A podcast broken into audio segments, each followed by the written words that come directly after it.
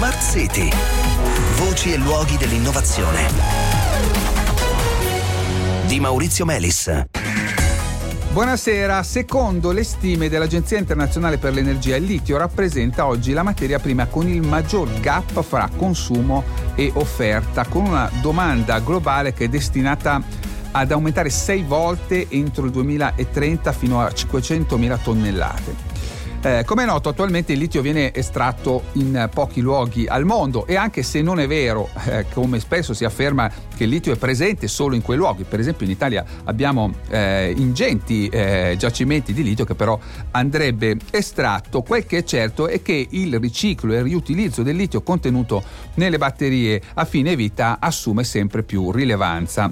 Stasera allora parliamo di un progetto che nasce dall'intesa tra Itavolt, che è una società impegnata a realizzare eh, la prima Gigafactory italiana di batterie al litio e il Politecnico di Milano che affiancherà Itavolt eh, nella progettazione di un processo a ciclo chiuso eh, appunto delle batterie, quindi che prevede anche un recupero delle batterie eh, giunte a fine vita. Eh, ne parliamo per capire un po' meglio con Marcello Colledani che è professore del Dipartimento di Meccanica del Politecnico di Milano dove insegna demanufacturing, questa è una parola chiave del futuro dell'industria. Buonasera, bentornato. Buonasera, buonasera. Allora, obiettivi di questo progetto, che cosa studierete? No, l'obiettivo di questo progetto è studiare la catena di approvvigionamento di materiali con la qualità adeguata per eh, supportare la produzione di batterie, quindi celle, eh, batterie a ioni di litio, eh, considerando come stream di partenza sia i materiali primari, eh, che come sappiamo, come ha ben eh, raccontato, sono poco trasformati ed estratti in Europa, sia il flusso di materiali secondari, quindi derivanti dal riciclo di batterie post-uso, ma anche di scarti industriali, perché mm. ricordiamoci che queste gigafactory che sono in sviluppo in Europa eh, non sono ancora operative, quindi come tutte le fabbriche avranno un ramp up significativo mm. e durante questo ramp up normalmente la percentuale di scarto andrà in, speriamo ah, in diminuzione, ah, ah. ma sarà consistente, si sarà. parla di circa il 20-30% di scarti.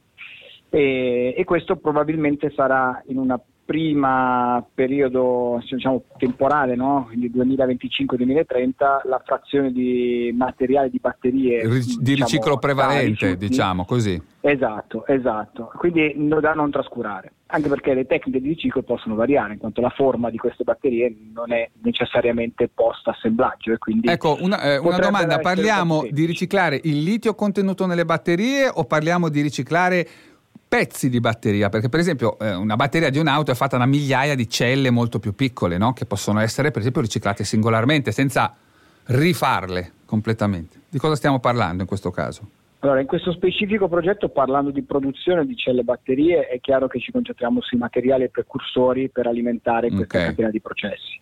È chiaro che nel contesto globale invece si parla anche di quello che si chiama in gergo second life, quindi di mm. riutilizzo di moduli o addirittura celle da eh, pacchi batteria per eh, produrre dei pacchi batteria mh, dedicati ad applicazioni diverse, eh, per esempio stazionarie di supporto alle energie rinnovabili. Dove un qui po' più di peso. un ambito di sviluppo, no, certo. certo. Però effetto. qui ci concentriamo sul riciclo dei materiali, quindi delle frazioni che possono alimentare la catena di processi per la produzione quindi, di nuove celle. Per esempio estrazione del litio e il suo riutilizzo, no? Stiamo parlando di questo, perché sì, non, non, è, banalissimo, solo... eh, perché esatto. attualmente non, non si fa eh, questo per capirsi. Eh, non si fa attualmente allo stato dell'arte, eh, non è solo il litio, mm. perché certo, c'è il cobalto, c'è tutto, certo. Sono, esatto altre, altre stream estremamente di valore, importanti e critici, perché come ha ben raccontato lei, eh, questi materiali sono al momento, mm. eh, diciamo, la domanda eh, supererà eh, la disponibilità. Largamente, certo. certo. E sappiamo ormai bene che cosa succede, ecco, se ci fosse bisogno, certo. visto quello che stiamo vivendo. locale.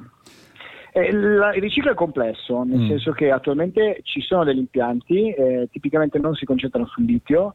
La normativa in divenire, che sarà credo a breve pubblicata dalla, dalla Commissione europea, eh, prevede dei tassi di recupero anche per il litio eh, e quindi è importante adeguarsi a queste normative di sviluppo, anche per le opportunità ovviamente di business che ne, ne derivano. Eh, quello che stiamo prendendo come punto di vista in questo progetto è quello proprio di andare a eh, rendere, eh, aumentare la qualità delle frazioni recuperabili attraverso le catene di processo di riciclo, di ritorno. Eh, chiaramente volendo istituire una catena di riciclo a loop chiuso cosiddetta, no? quindi di ritorno sullo stesso settore, la qualità del materiale che si ottiene e la stabilità di queste proprietà nel tempo diventa un fattore di successo estremamente importante ehm, che pone diverse sfide al mondo del disassemblaggio, selezione mm. eh, e riciclo delle, delle frazioni con quello che sta accadendo, ormai è evidente che eh, le materie prime si è ricominciato a fare un uso politico delle materie prime, geopolitico, no? qualcosa che noi europei pensavamo non sarebbe più successo, anche se non si sa bene perché. Eh, ecco, nutrissimo questa eh, illusione. e questo sta cambiando l'approccio delle imprese nei confronti dell'economia circolare? Assolutamente sì, eh, l'estendersi dei tempi di approvvigionamento di materie prime che venivano estratte e prodotte soprattutto nell'est del mondo Incertezza sta spingendo le aziende certo, a, continueranno a darcele. cercare soluzioni eh. al loop chiuso nell'ecosistema mm. locale mm. e l'economia circolare è una soluzione per queste problematiche. Va bene, grazie. Allora, grazie a Marcello Coledani, in bocca al lupo, buon lavoro. Ehm, lì al Politecnico c'è veramente un centro di eccellenza su questo aspetto e eh, è importante lavorarci particolarmente per l'industria italiana, ma ci torneremo. Grazie, grazie Coledani. Grazie a voi, buona serata. Cari ascoltatori, buona serata e alla prossima.